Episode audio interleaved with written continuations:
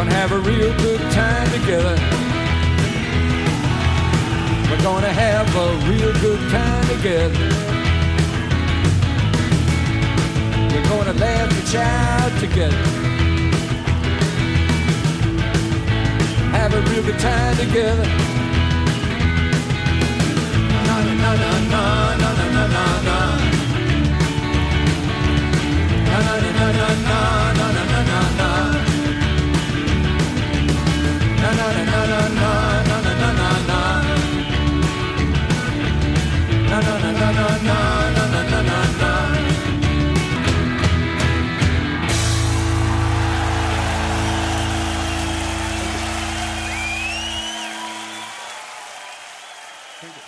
Welcome back to Jokermen Podcast.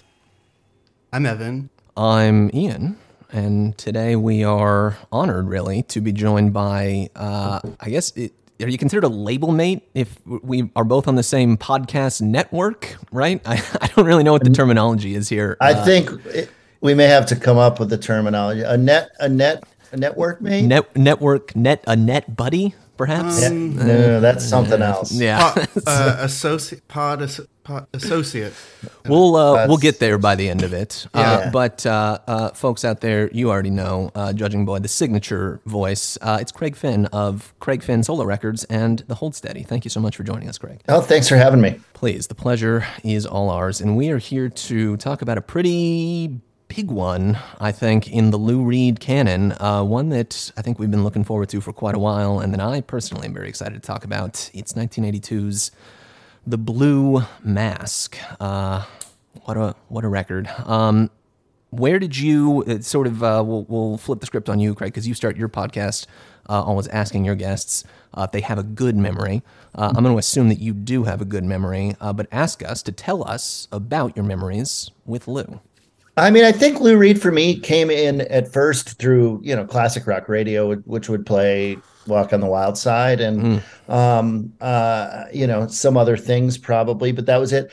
And um, I, you know, I think I was definitely aware of Lou Reed as a solo artist, Sweet Jane, like the Rock and Roll Animal record seemed like someone's older brother had it. sure um and i would listen to that and and i remember getting the greatest hits like that old lou reed greatest hits which had um um a number of songs you know that we know wild child being one of them which had, Hmm. which kind of i think when i look back was a very influential song for me you know i was talking to chuck and his gangs going soup and his wizards like there's a lot of i see that you know there's a lot of names and there's a lot of words and there's you know he's he's throwing these things around which i mean you know as an older 50 year old rock fan now i can look back and sort of you know you, you get 30,000 feet and you see oh well dylan was doing that too you know and, and Yeah. So and and so he's kind of doing it in this electrified way. But um so i was you know Lou, i was a fan always. And you know like a lot of people my age the velvet underground you know those records were out of print um when i became aware of them and then they kind of came back in print and I mean REM had a lot to do with that, championing championing them and um, covering some of those songs on the Dead Letter Office record. Um, and so you know, I kind of knew the Lou Reed solo stuff and went back to the um, VU stuff. And then um, New York was was a really big record um, Sure. in '89, and that was right as right as I was graduating high school, and uh, that was something that I listened to a lot and and was you know like profoundly affected by. I I don't I I had never been to New York at that point until um at least not as a you know like as a walking around by myself person. right Um so I think like it, it, uh, when I think about um how much I love that record and then I've lived in New York for the last 23 years kind of feels like it, it, it's part of the whole the story.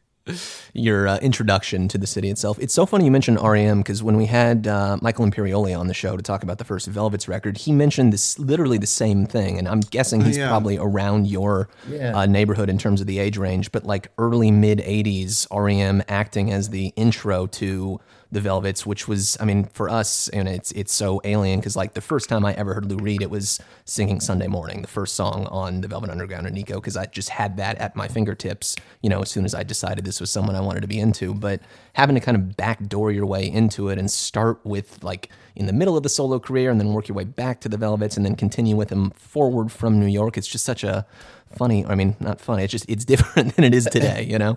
Yeah, yeah. I mean, there were those. It's like not to be all grandpa '80s about it, but there was like there were those quaint things. I remember like uh, the other one, not to get off track, but it was the MC5, and I Mm. always wanted to hear the MC5. And every time I go to the record store, I'd go to the record store. and You go to M, and you would look, and there would be no MC5 records, and it was like that was like something I did for years until I finally until they reissued something. But those Velvet Underground records were hard to find, and there was. I mean, the other thing was like Lou was he was there was this uh i mean i remember him coming to cons in concert and some of my friends older brothers going when i was you know maybe in junior high and then but he had some kind of cultural presence too i remember in early mtv era he and the new sensations record he had that song i love you suzanne Right. he had a video and um and around that time he became one of the spokespeople for this honda scooter they had That's right. um, which I think Grace Jones did too.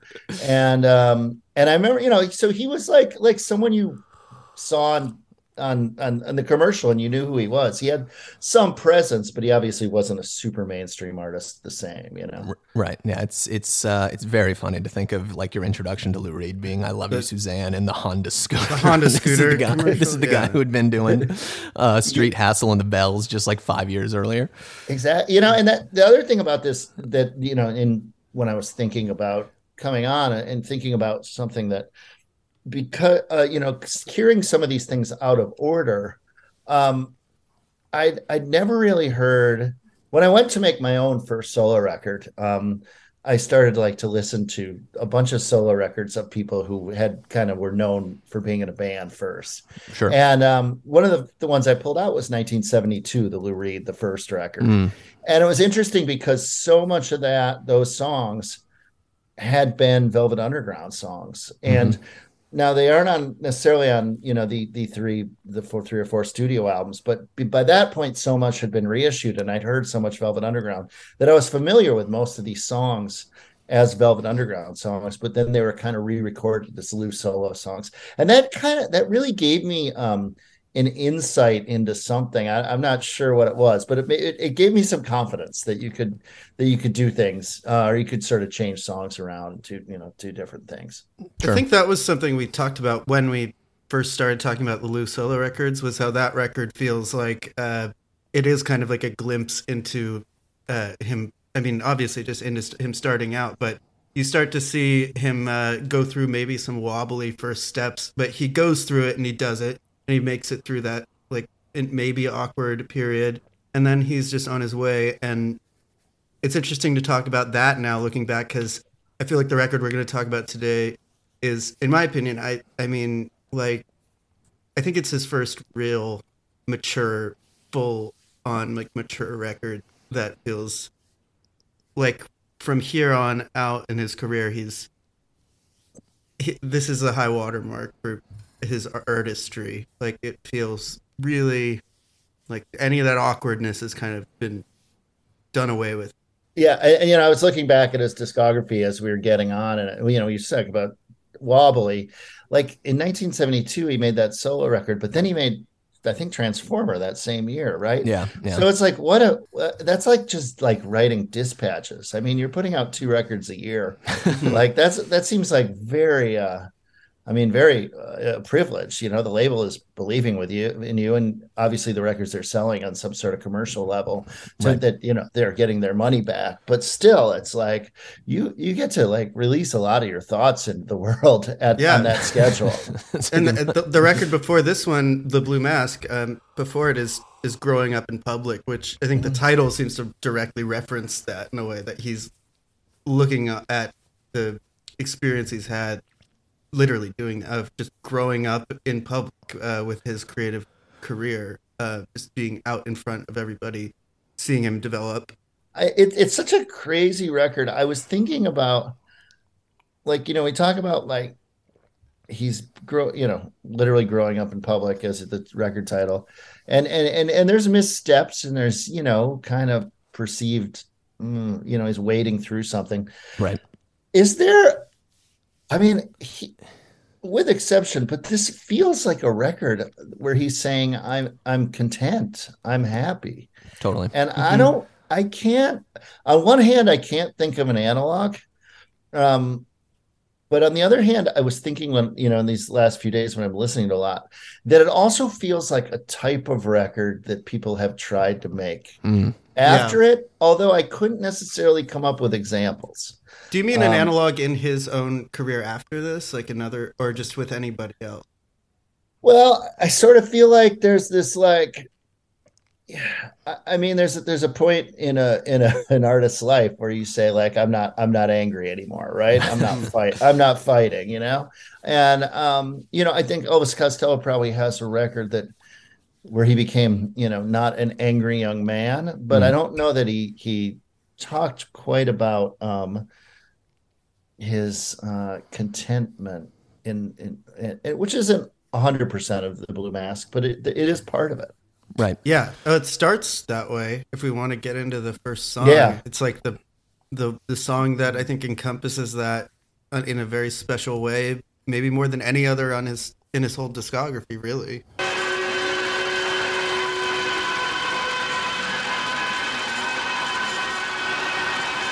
House, exactly. Song that's literally about my house. Uh, maybe Marky Smith was uh, pulling from this. My new house. his new house. Oh, that that one's a little different. well also our house which is uh Right. what um Oh, who yeah. is, uh, you know uh I don't even know who which is- sings that. no it's it's um it's Our it's it's Stephen Stills or Graham Nash one of those people I'm not, That's right, Graham Nash. Yeah, yeah, yeah. Graham Nash and Joni Mitchell was was in the house as well, right? Uh, And their cat, you know, I mean, they're, they're it's it's a similar a similar sentiment in some way. But here is the thing: like he he immediately kind of breaks the fourth wall on this song. You know, Yeah. he, he he names his actual he he you know names his actual wife Sylvia. That's right. Sylvie and I got out our Ouija board to dial a spirit across the room. It soared. And amazed at what we saw.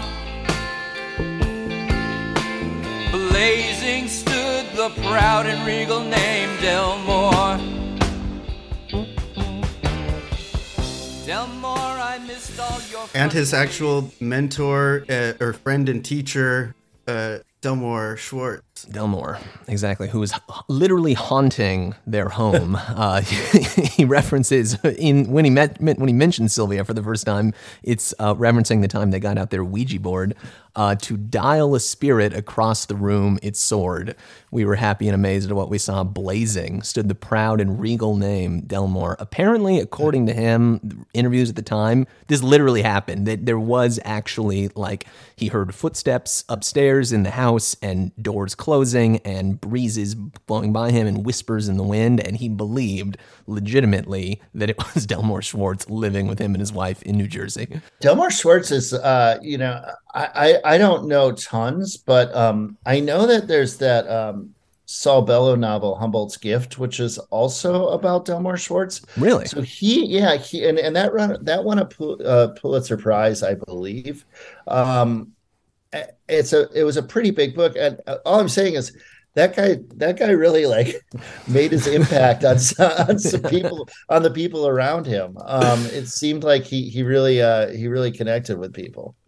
That's a good point. Yeah. Uh, yeah, damn, there it is. The character von Humboldt Fleischer uh, is sort of a stand in for him in this Saul, Saul Bellow novel. I got to read that at some point. It's really good. The the Saul Bellow novel? Yeah, it's really good. All right, I'll add it to the list. I've got In Dreams Begin Responsibilities and Other Stories by one Delmore Schwartz with a preface by Lou Reed. Nice. Um, and maybe I could uh, read a little bit from it. Oh, Delmore, how I miss you. You inspired me to write. You were the greatest man I ever met. You could capture the deepest emotions in the simplest language. Your titles were more than enough to raise the muse of fire on my neck. You were a genius, doomed. The mad stories. Oh, Delmore, I was so young. I believed so much. We gathered around you as you read Finnegans Wake, so hilarious but impenetrable without you. You said there were few things better than to devote one's life to Joyce. You'd annotated every word in the novels you kept from the library. Every word. It goes on like that. I mean, it's it feels like the song. Yeah, it, feels, like a continuation. Real companion piece to the right song. down to the Joyce reference because he's got a line in my house, uh, uh, my Daedalus to your Bloom, referencing not Finnegans Wake but Ulysses, Leopold Bloom and Stephen Daedalus. Uh, so clearly, you know, uh, and I think that must have been written, you know, not too long ago at this point, certainly years after uh, uh, My House was written. So clearly, like this set of experiences and influences, like imprinted very, very deeply on the man uh, to the point that, you know, he's starting this record off with this. Uh, ode, really, there's no other way to put it. Um, it's kind of a wild, and I, I can't really think of many other um, uh, songs, certainly in his career, and if not others' careers as well, just like that are this um, kind of specific about like this kind of influence on their life, you know? I was thinking about sequencing this record. Yeah. It doesn't come out swinging in a, in a sonic way in some way you know what i mean No. it, it just kind of opens it's like like like it's sort of a a a, a bold and maybe strange choice Very much so. It's a good point. I mean, that the way that we, you can't ignore the way it sounds. And I mean, for my money, just laying my cards on the table, I think it's my favorite produced, it's my favorite sounding Lou Reed record, probably. Um, I think it's a, a record I, I just hold in general is like really high for the clarity of it and like the, the dynamics that it achieves without a lot of fuss. There's not a lot of fussy shit. It's just really great playing and great players. It's, I mean, I think that's the thing. And that's sort of part of the, what I was saying about a type of record that I think maybe I, I had a theory that, that this was, a, he invented a type of record, but then I couldn't think of examples. But this was part of it. It was like to get real, you know, with the really good players, which he always had, but like, and then, you know, it's pure takes. It's, there's no, there's no musical overdubs. And there seems to be a real value on on the playing and kind of it's loose but it's pristine as you say and um it's really impressive in its sonics Yeah. One record, the only other record I can think of that I really feel the same way about and could be described the same way is probably Marquee Moon, honestly, because of the way that it's just those things. It's just clear and it's great and it's all about these performance moments and there's not any effects really. It's just about the what you have being presented. That's you can hear it everyone Yeah. in the room right i mean you, you sort of aware of who's Mhm. in the room Very much so, yeah. And it's just four guys. It's Lou, it's Fernando Saunders on the bass and backing vocals, uh, uh, Doane Perry or Dwayne Perry uh, on drums, and the man, the myth, the legend, the one that we got to talk about, Robert Quine on the other guitar, who uh, just lends an absolutely uh, uh, beautiful signature, striking kind of sound uh, to this record, and I think really uh, for the first time in Lou's career since honestly since the the dissolution or dissolution of his relationship with John at the uh, you know middle of the Velvets, maybe with Bowie stepping in, you know, um, as the producer for Transformer, which Lou chafed against very quickly. He's finally got like a really kind of um, strong collaborator at this point with Quine. Quine is this enormous presence for Lou, who absolutely kills it on this record to the point that their relationship ends up falling apart almost immediately, uh, mostly you know due to Lou um, and his uh, you know uh, ego, basically, for lack of a better term. Um, because by after Legendary Hearts, which comes out the next year, Quine is out out of the band, and he's barely even on Legendary Hearts. You know, Lou mixes him down so far in the mix that he's barely there. Um, but uh, you know, this record I think is such a extraordinary, like right place, right time, right guys kind of collision that only really happens once, um, or could only happen once. Um, but you know, the product uh, uh, is a testament to itself.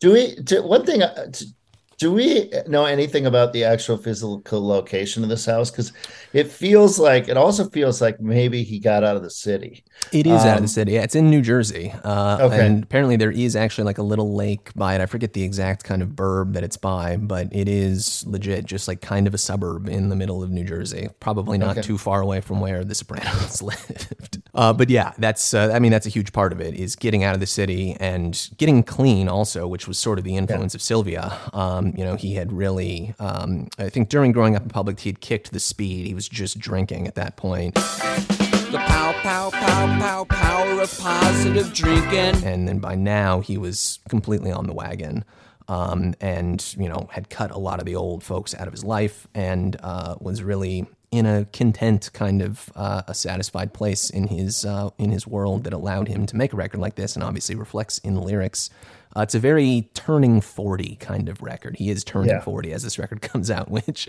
you know you can you can kind of hear it in the grooves Sure. You know, women, you know, if we're moving on, there seems to be, uh, um, you know, I love women. There, there seems to be like inherent in that maybe an apology for how he's treated people in the past. yeah Um, and, and certainly maybe, you know, certainly a, uh, the a shedding of the rock and roll animal, you know, uh, persona, like, like, and, um, it, it reminded me a little bit of, of, um, when I mean when the like in the late 80s early 90s when the Beastie Boys had the press conference and they Right. said like we're not disrespecting women anymore. We're not about guns. We're not going to talk about that. We're not going to sing about that. We're not going to rap about that. There seems to be a very public like uh, I mean it- just in the statement um I love women it seems to say like I think they're great. I appreciate women and I want make to make the world know that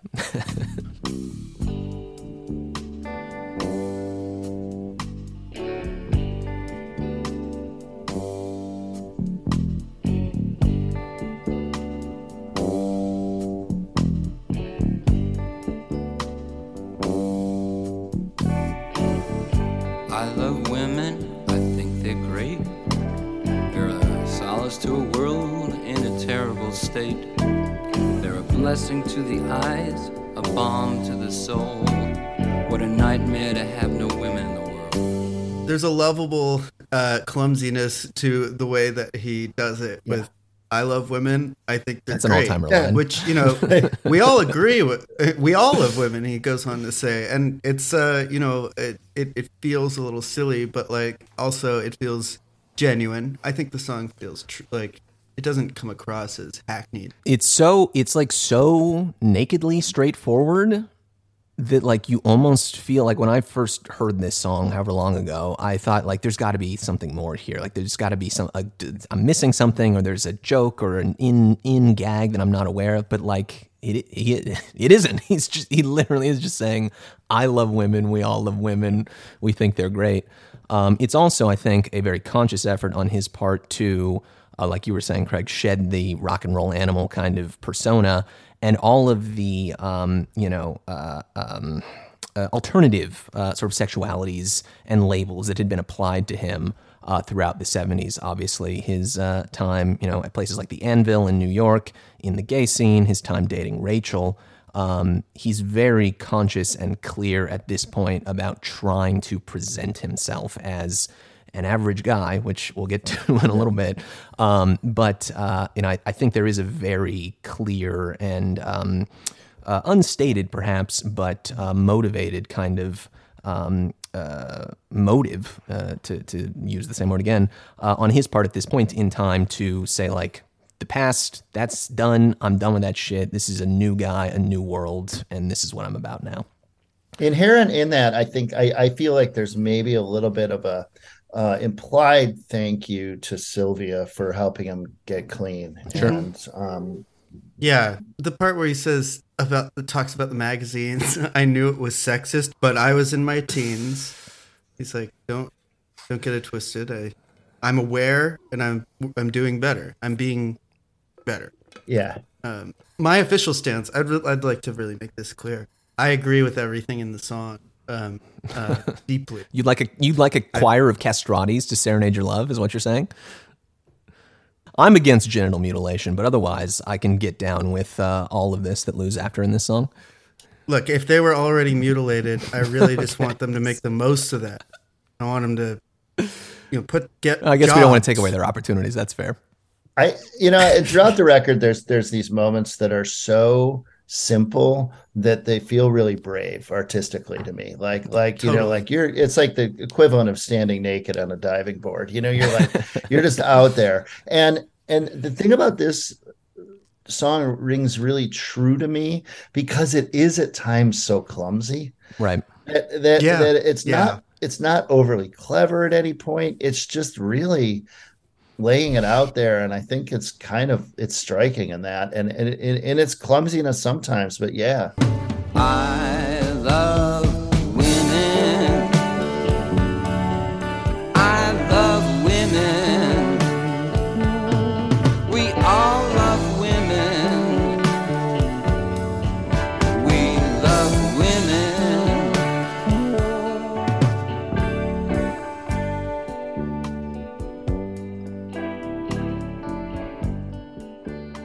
I think that's something that runs through this whole record is a sense of vulnerability that um, we'll see later. You know, he's not someone who is um, he's not afraid to write a song about being afraid. He's not afraid to write a song about being um, in peril himself, and that's right there. You know that that thing lets him do that is also the thing that lets him make a simple song that has no twist mm-hmm. to it like this.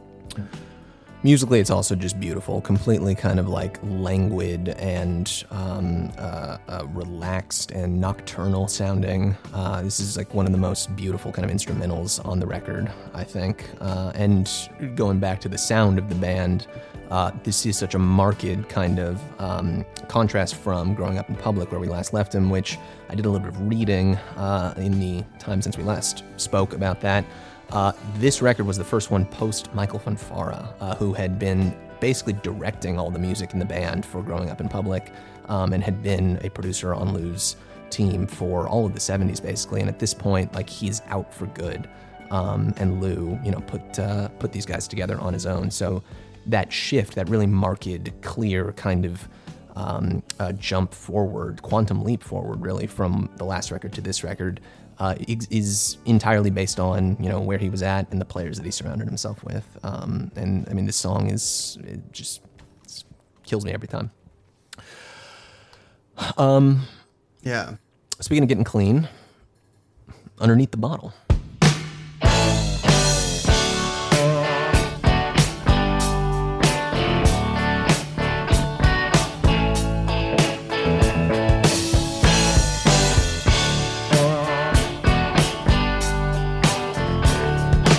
So the last time we heard him talking about alcohol, just a song dedicated to it was the power of positive drinking. and then we're gonna have underneath the bottle, and pretty soon after this record, we're gonna have the uh like final battle of that with like bottoming out. Yeah, it is kind of the the uh, alcoholism trilogy from uh, Yeah. it's like the whole the whole journey. But this is the first song on the record that I think has some uh, areas where I, I I don't necessarily have everything. I don't know what to say about it all the time.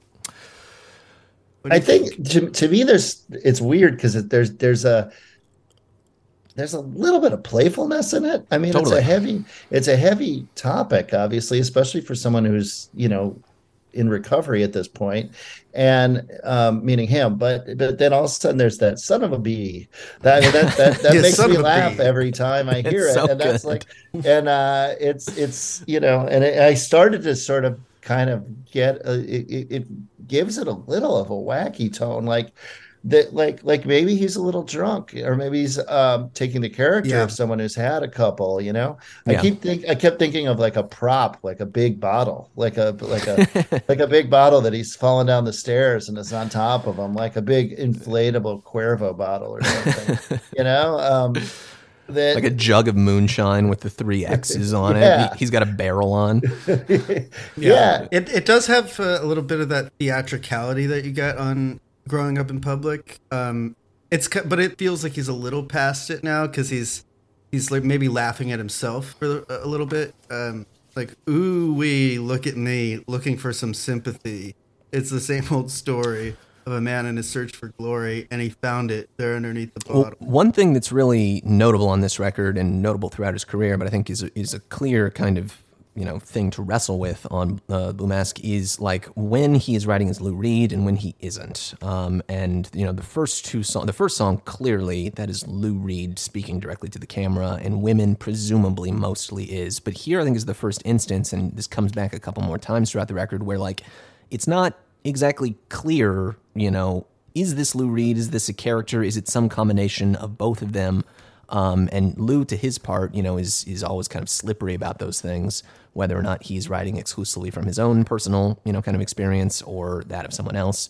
Um, and this one, I think, is is kind of somewhere in that in between land. Is not necessarily Lou Reed as he was in 1982 when this record came out, but could have been an alternate version of Lou Reed in the future, or you know, was Lou Reed five years earlier or something like that. Um, and the, and I think some of the humor and the like he literally says "aw shucks" in this song. Yeah, like, son of a bee and aw shucks. that Those- comes from like his own kind of familiarity um, and uh, sort of um, uh, self-deprecating kind of sense of humor. I think. Liquor set me free. I can't do no work. The shakes inside me. Ah, shucks. I've got the lousiest luck. I'm sick of this underneath the bottle. I, I didn't think of this until just now when we were talking, but you know, if if if he is recently sober, you know, there's some chance I you know I don't know that he was going to meetings, and I I do think that there is you know things uh, at a meeting. Um, there are you know people standing up and telling their stories, sometimes self-depreciatingly, you know, and and and there there is an element to the song that I think kind of might you know who who's to say, but sort of does remind me of that, you know, Totally. like like the you know, yeah. That that thing of like, well, it's my turn. yeah, Okay. Oh shucks. yeah. Yeah. yeah. And you think I you think I could do that? You think I did that without you know? You think I walked right by the liquor store? Hell no, you know. yeah. Uh, just the the concept of the guy who delivered Street Hassle, like literally the monologue of Street Hassle, the second part of Street Hassle, and like the lyrics and words contained therein, and then here he's saying "aw shucks" and "son of a bee." I I I love that so much. He also says, uh, you know, I got uh, seven days make a week. On two of them, I sleep. I can't remember what the heck I was doing. I got I got a bruise on my leg from I can't remember when. Uh, he's uh, kind of the guy who made that record. I mean, by all accounts, during that period, he was blackout drunk, high on amphetamines, up for days or down for days. Um, and And presumably using slightly more colorful language than "aw shucks." Sure, but "son of a bee." At, at this point, it seems like yeah, he's you know kind of for the first time able to um, comment on the past. Yeah, have some sense of perspective on what he went through. Like he can actually even be sarcastic and a little bit loose with it without it being so precious. What one of my theories on this record a little bit that I'm playing with is that, that you know thinking about him going out to Jersey, it, he's kind of there. There's a little bit of a normcore Oh, like oh, thing yeah, happening. totally. Like like he's saying like I'm not a rock and roll animal. I'm an you know we'll get to average guy, but I'm a normal guy. I say stuff like shucks, and you know you can see him like dressing differently and trying to like fit in at the barbecue with the guy you know the guy down the street. Um, and uh, to me, there is something about like I don't need to be a rock and roll animal. I have a, a wife I really love. I have this nice house now, and we're just gonna sit around and do seances and like you know, and and I put all that behind me. Yeah, I mean, it's just great to see, uh, you know, uh, our our our boy Lou, our man Lou, uh, reaching this level in his life. You know, speaking as someone who is you know, uh, charted his development obsessively for the last six months. You know, uh, his development having you know lasted 15 years at this point in our examination. It's just uh, it's a really kind of exciting part of the story. I think that we're getting to here, um, and uh, that's the great thing about doing something like this and just like you know taking stock of someone every step along the way is just like look how far he has come from where he was fucking 10 years earlier it just you know this kind of journey i think is just not even really feasible in today's world anymore um you know for any number of reasons I'm drinking, uh, by the way, Lou the Lou special at the moment. What what is, what glass is of that? scotch It's Johnnie Walker Red. There you go. and a beer. Okay. I hope you have a gun on the oh table gosh. next to okay. you. no, no, no. The man has a gun, he knows how to use it. Nine millimeter Browning, let's see what it could do. He'll point it at your mouth, says that he'll blow your brains out. Don't you mess with me. Carrying a gun carrying a gun, carrying a gun. But don't you mess with me. I'm carrying a gun, carrying a gun, This song is.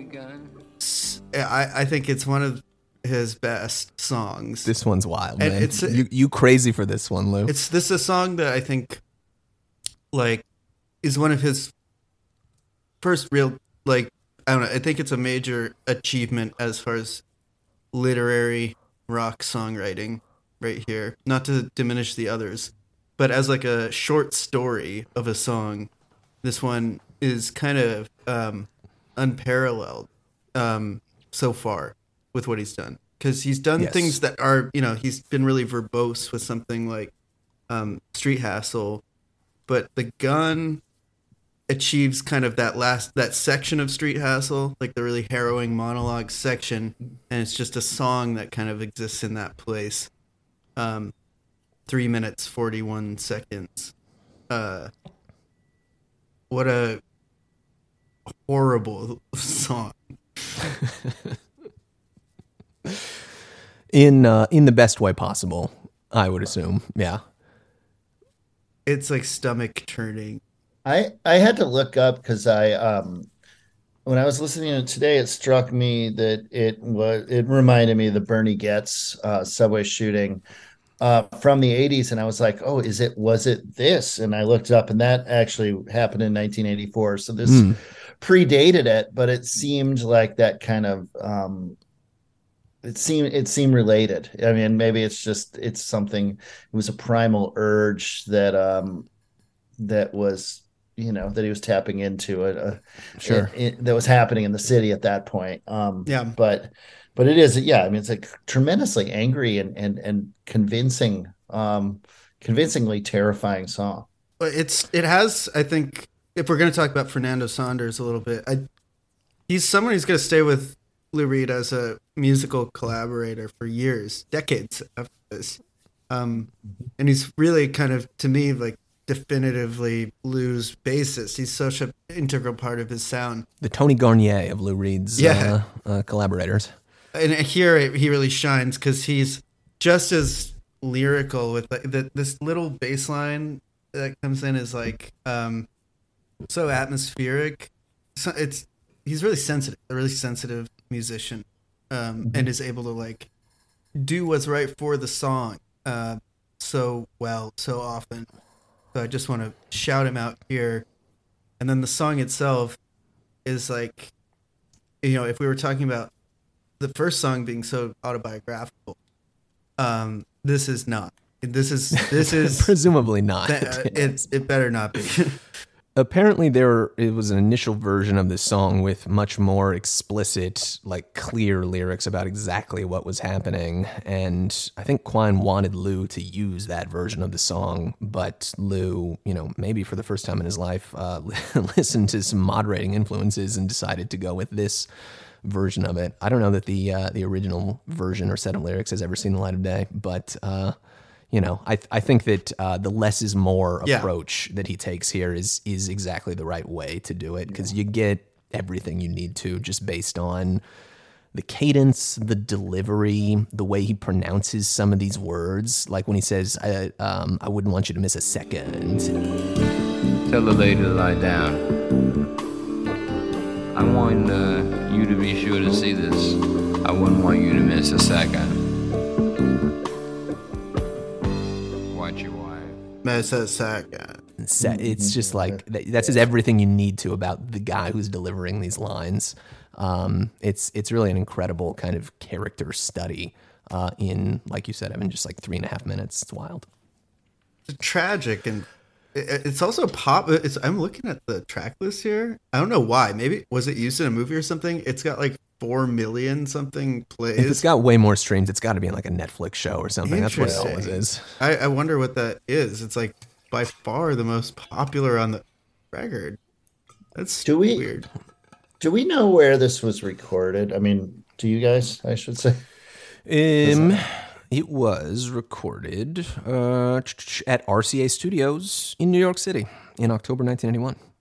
Trying to i what it, it's hard not for me not to think about like what it looked like seeing i like you know i sort of feel like the lighting was lighting uh, moody Yeah. and um and some of the instruments were um new you know what i mean like like Yeah. lou seemed like lou lou was you know not afraid to to to uh you and his band you to use non you know not not just vintage instruments etc Totally. yeah. Um, The the back cover, I think, is literally the guitar that he used on this record. It's just a picture of the guitar in black space, and he even has a liner or a note in the liner notes that says, "My guitar." Wait, this is great. My guitar is the one on the right stereo channel. Lou is the right channel. Quine is the left throughout the whole record. Uh, and the guitar was built by the Guitar Man. So apparently, this was a fucking custom built guitar for this record. Is it clear or black? It's a little hard to tell. Is it- it's it looks it looks like that yeah. i mean just thinking about what i was reading about you know that he the, the, the band heard some demos but they were kind of coming in and you know he was trying to capturing them with early takes and you know to think about gun the gun that one and and you know just the musical performances on that alone are just you know to get to get the band there somewhat quickly is pretty impressive Insane. Yeah. This is almost kind of like thinking about it now. I mean, this is honestly like a, a proto Bob kind of approach to recording, you know, latter day Bob, where like, you know, Love and Theft era, he just gets the players in the room, no overdubs. Lou made a lot of points about like if there's fuck ups on this rec- record, like if someone flubs a note or something, that's just in the record. That's how it is. And, you know, that, um, that approach obviously has served Bob so well over the last uh, couple decades. I love just kind of thinking about the way those two things, uh, two things rhyme. It's a very hardcore kind of way to go about making a record. Yeah, well, when you got the confidence in the people that you've, you're playing with, I guess, like he has rightfully here, it really feels like they are just all of a of a mind about what is happening in each song, and this is a Yep. really clear moment of that, where it feels like, because because the song itself sounds, you know, you'd think maybe a song with what the topic that we just described, it could be like really trying to sound ugly and harsh, but it's not. It's like a really kind of understated and um, spare arrangement Mhm. that just kind of uh, I think uh, like super effectively puts across uh, you know the banality of of petty evil crime of just like the thing about it that I think is so genius lyrically and just the way it comes across is like I'm carrying a gun. I got a gun. And he's basically just saying like all it takes is for you to have a gun and then you can do anything. You can fucking you can destroy anything. You can do anything to anyone and it's the simplest thing in the world. And the song sounding so simple, I think is like a perfect um Mhm. vehicle for that. Sure. Thematic uh, echo. Um, nine millimeter Browning. Let's see what it can do. Man, these lines wild. Um, well, first side closes out with uh, speaking wild, uh, as cool and calm and collected and understated as the gun might be. Uh, title track, the Blue Mask, is uh, the exact opposite in uh, the best way imaginable.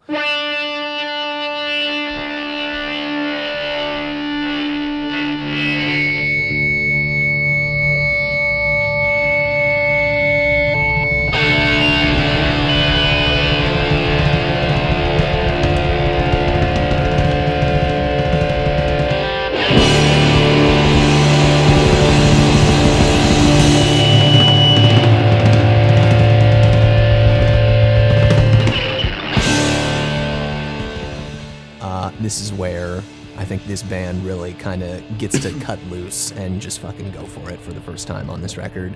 And uh, maybe one of the most brutal uh, and just hardcore sets of lyrics that Lou has ever written. The way he delivers them reinforces that. This is just, I mean, man, this song fucking kicks ass. I don't know what else to say. It's biblically violent. It's Greek tragedy violent. It's like Liter- it literally up. is. Uh, this song is, I think, I don't know, uh, one of the five top five most intense rock song performances of This all is a time. rock song to end all rock songs, baby.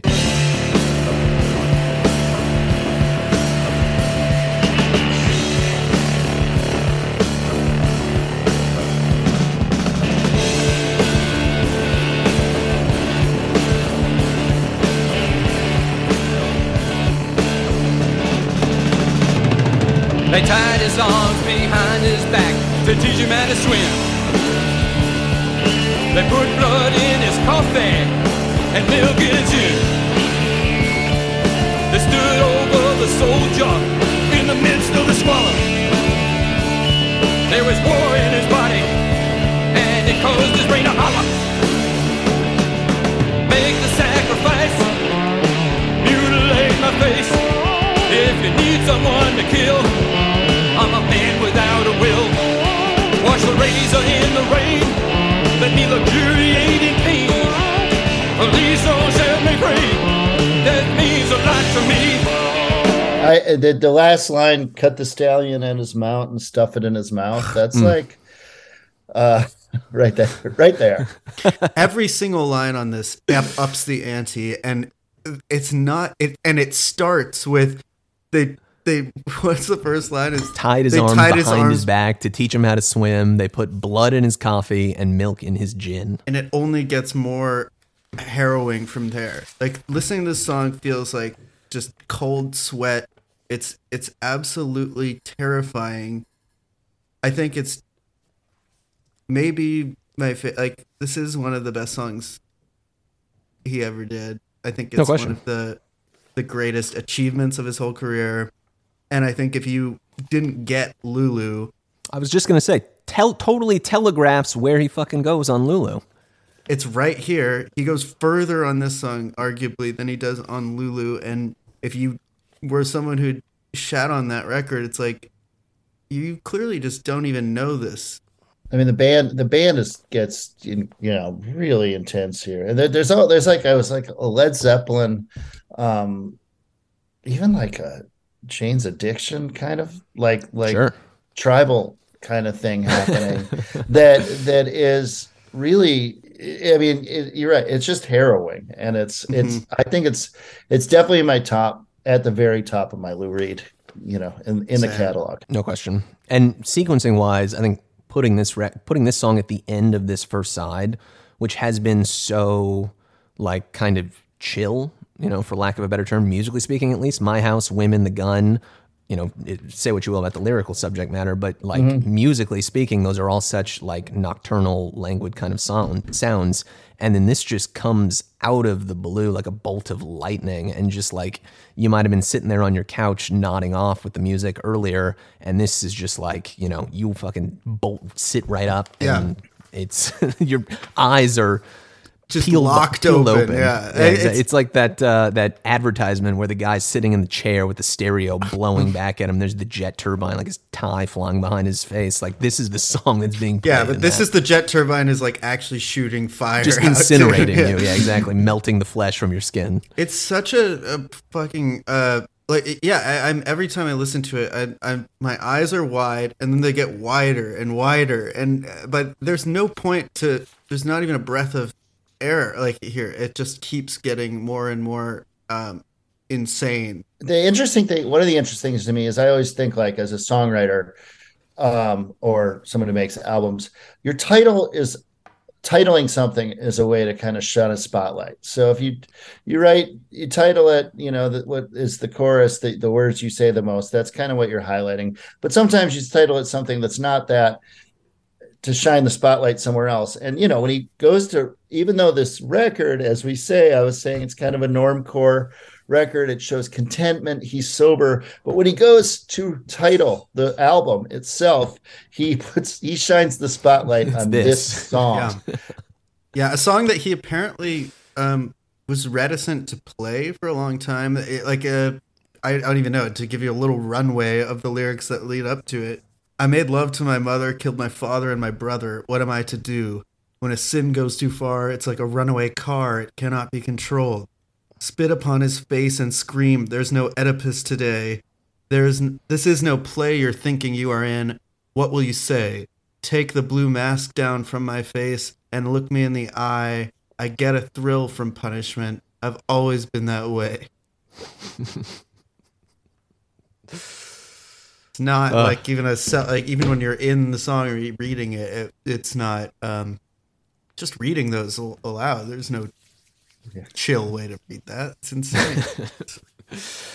yeah, and the way he delivers those lines in the song on top of it, like it's it's there's such a degree of like propulsion and momentum that picks up throughout the whole thing. You know, by the end of it, he's just like you know he's taking flight. But yeah, I, I think you're totally right, Craig. Like calling the record the Blue Mask. This is the song, the Blue Mask and then using the Transformer cover mm. and remaking that into this blue mask that is now being taken down from his face to reveal, on the one hand, you know, blissful marital, you know, uh, contentment, and then on the other hand, just this brutally violent, but at the same time beautifully literate. Should be noted. I mean, this is a really mm. beautiful kind of poem, words on the page wise. Um, you know, this is uh, like he, he's really kind of coming into himself. I think finally uh, in every kind of uh, every kind of um, uh, facet of his life, and it's just it's inspiring to see. There's no other way to say it. Yeah, I mean, I think it feels like you can make you can make so much peace in your life, right? Like mm. you can you can you can apologize to the women, you can beat the booze, you can have the house out in Jersey, but like still in there somewhere is you know behind the blue mask. That's that's the guy. this guy, yeah. Uh, the guy, uh, the guy who has a wife. Wife well, guy. I, this is this is about a little bit more than uh, having a wife. This is the wife is your mom, and you're about to kill each other. oh God! You're about to uh, careen off a cliff in uh, 10 BC, and you have just taken your eyes out with a rock and. Uh, Wash the razor in the rain. Let me luxuriate in pain. pain. Please don't set me free. Death, Death means, means a lot, to, me. To me. Man, this guy. Uh, it's absolutely. I mean, I, I I don't even I feel like the more I talk about it, the the less I. Um, am, it's a I, visceral experience, you know. I, I I think you're right, and I think like when I think about this song, and I think about attempts to equal its heaviness, um, no matter who the artist is or what, it, it's hard to get this heavy without getting cartoony, you know, right. cartoonish, and um, you mm. know it, this seems as as actually psychologically as harrowing as as anything i can think of on a record totally and i think he earns the heaviness too it, it, like think about street hassle which has so many ugly kind of heavy songs dirt shooting star um, uh, that that just kind of stack up on one another across the record to say nothing of the title track obviously but you're just at a certain point it starts to like lose you know a little mm-hmm. bit of mm-hmm. its its its impact because it's the same note again and again. Uh, but this one, because he has walked such a narrow kind of line throughout the first side of the record, and only now halfway through it uh, does he take the blue mask down from his face. Um, you know, I, I, think the the dramatic effect of that is is uh, stunning, striking, and a testament to how to fucking sequence a record. Like that is the perfect kind of place to put this.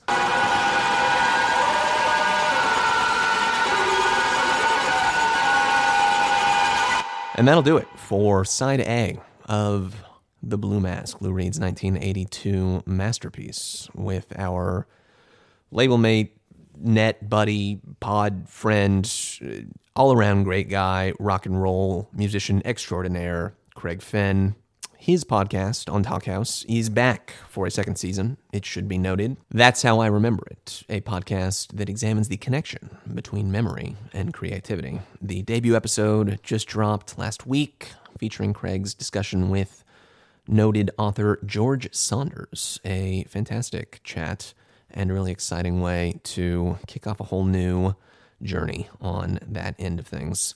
And you probably don't even need me to mention it, but the Hold Steady have a new record, The Price of Progress, out March 31st, 2023.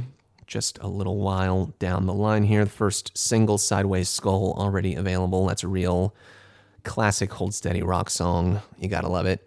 Uh, and tour dates forthcoming at some point, presumably. I think they've got a couple shows booked over in the UK and around Chicago uh, for a couple months down the line. But uh, I'm sure it won't be too long until they bring their wonderful American rock and roll to a venue near you.